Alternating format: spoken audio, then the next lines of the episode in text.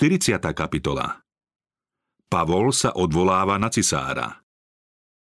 Apoštol Pavol vedel, že sa ho Židia chystajú zabiť, preto odmietol znovu predstúpiť pred veľradu a radšej sa odvolal na cisára.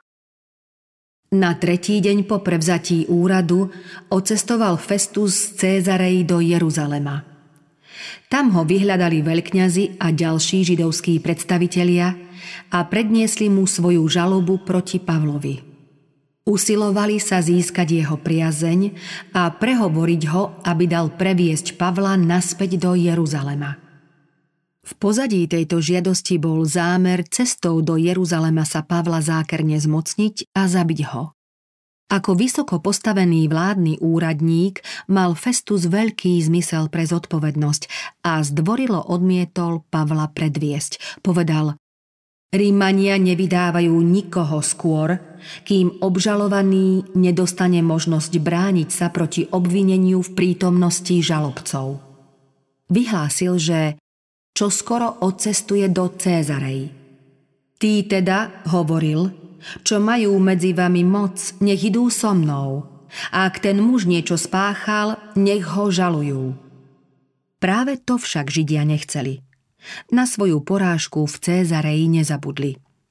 Proti apoštolovmu pokojnému správaniu a jeho presvedčivým dôkazom sa ich hnev a nepodložené obvinenia museli javiť v najhoršom možnom svetle.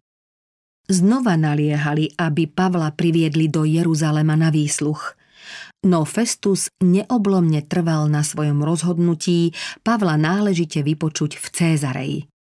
Toto rozhodnutie vnúkol Festovi prozreteľne sám Boh, aby Apoštolovi predlžil život. Po nezdarených zámeroch si židovskí predstavení začali dôkladne pripravovať svoje svedecké výpovede proti Pavlovi pred súdnym dvorom miestodržiteľa. Po niekoľkodňovom pobyte v Jeruzaleme sa Festus vrátil do Cézarei. Na druhý deň si sadol na súdnu stolicu a rozkázal priviesť Pavla. Obstúpili ho Židia, čo prišli z Jeruzalema a vzniesli mnoho a ťažkých obvinení, ale nemohli ich dokázať. Keďže teraz nemali so sebou právneho zástupcu, obvinenia predniesli sami. Obžalovaný počas výsluchu celkom jasne a pokojne dokázal lživosť ich tvrdení. Festus postrehol, že v spore ide výlučne o židovské vieroučné otázky a že v obvineniach proti Pavlovi, aj keby sa dali dokázať, nie je nič, prečo by ho bolo treba trestať smrťou, ba i len väzením. Jasne si však vedel predstaviť tú búrku hnevu, ktorá by nastala, keby Pavol nebol odsúdený alebo vydaný do ich rúk. Keďže Festus sa chcel zavďačiť Židom, obrátil sa k Pavlovi a spýtal sa ho, či je ochotný ísť do Jeruzalema pod jeho ochranou a tam byť vypočúvaný pred veľradou. Apoštol vedel, že od ľudu, ktorý svojimi zločinmi privolával na seba Boží hnev, nemôže očakávať spravodlivosť. Vedel, že ako prorok Eliáš aj on bude bezpečnejší medzi pohanmi než medzi tými, ktorí zavrhli nebeské svetlo a zatvrdili si srdce proti evanieliu. Jeho čulý duch, unavený dlhým sporom, ťažko znášal väznenie, opätovné prieťahy a únavné odklady výsluchu. Preto sa rozhodol použiť svoje právo rímskeho občana a odvolať sa na cisára. Na miesto držiteľovú otázku Pavol odpovedal – pred cisárovou súdnou stolicou stojím, tu ma treba súdiť. Židom som nič neublížil, ako aj ty dobre vieš. Ak som sa previnil a urobil niečo také, za čo si zasluhujem smrť, nezdráham sa umrieť. Ale ak nie je nič na tom, čo títo na mňa žalujú, nik ma im nemôže vydať. Odvolávam sa na cisára. Festus nevedel o tom, že Židia sa rozhodli Pavla zabiť a preto bol jeho odvolaním sa na cisára prekvapený. Apoštolové slová však ukončili súdne konanie. Vtedy sa Festus porozprával s radou a odpovedal. Na cisára si sa odvolal, pôjdeš k cisárovi.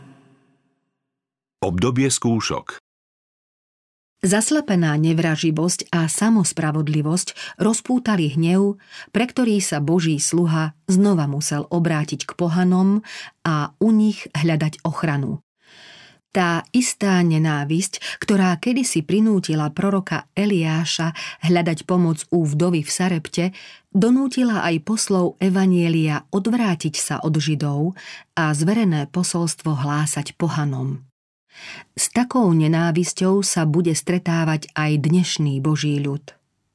Mnohých kristových nasledovníkov ovláda rovnaká pícha, rovnaký formalizmus, rovnaké sebectvo a panovačnosť, aké vo veľkej miere ovládali aj srdcia Židov.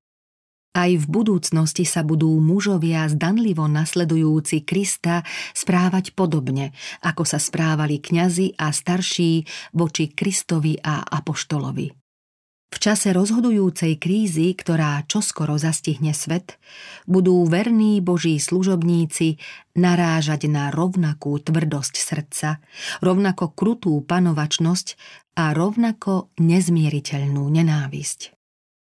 Všetci, ktorí v onom zlom čase budú chcieť nebojácne slúžiť Bohu podľa hlasu svojho svedomia, budú potrebovať odvahu a rozhodnosť, ako aj osobné poznanie Boha a jeho slova. Tých totiž, ktorí zostanú Bohu verní, budú prenasledovať. Ich pohnútky spochybnia, ich snahy prekrútia a ich mená potupia. Satan vynaloží všetku svoju moc na zvod, aby ovplyvnil ľudské srdcia a zatemnil chápanie do tej miery, aby sa zlo javilo ako dobro a dobro ako zlo. Čím silnejšia a úprimnejšia bude viera Božieho ľudu a čím vytrvalejšie bude jeho odhodlanie poslúchať Boha, tým zúrivejšie sa bude Satan snažiť rozpútať proti ním prudký hnev tých, ktorí síce tvrdia, že sú spravodliví, no v skutočnosti znevažujú Boží zákon. Zachovať si vieru raz darovanú svetým bude vyžadovať neochvejnú dôveru a hrdinské úsilie. Boh chce svoj ľud pripraviť na túto rýchlo sa blížiacu krízu, ktorá zastihne všetkých, či sú pripravení alebo nie. V čase skúšky však obstoja len tí, ktorí žili podľa pokynov Božej vôle. Keď sa svetskí vládcovia spoja s duchovnými hodnostármi, aby rozhodovali o záležitostiach svedomia, vtedy bude zjavné, kto sa skutočne bojí Boha a slúži mu. V najhustejšej tme bude svetlo božskej povahy žiariť najjasnejšie. Keď sklamú všetky opory, Vtedy sa ukáže, kto pevne dôveruje Bohu. Zatiaľ čo nepriatelia pravdy budú Božím služobníkom všade chystať len záhubu, Boh ich bude chrániť a požehná ich. Bude im ako tieň mohutného brala vo vyprahnutej krajine.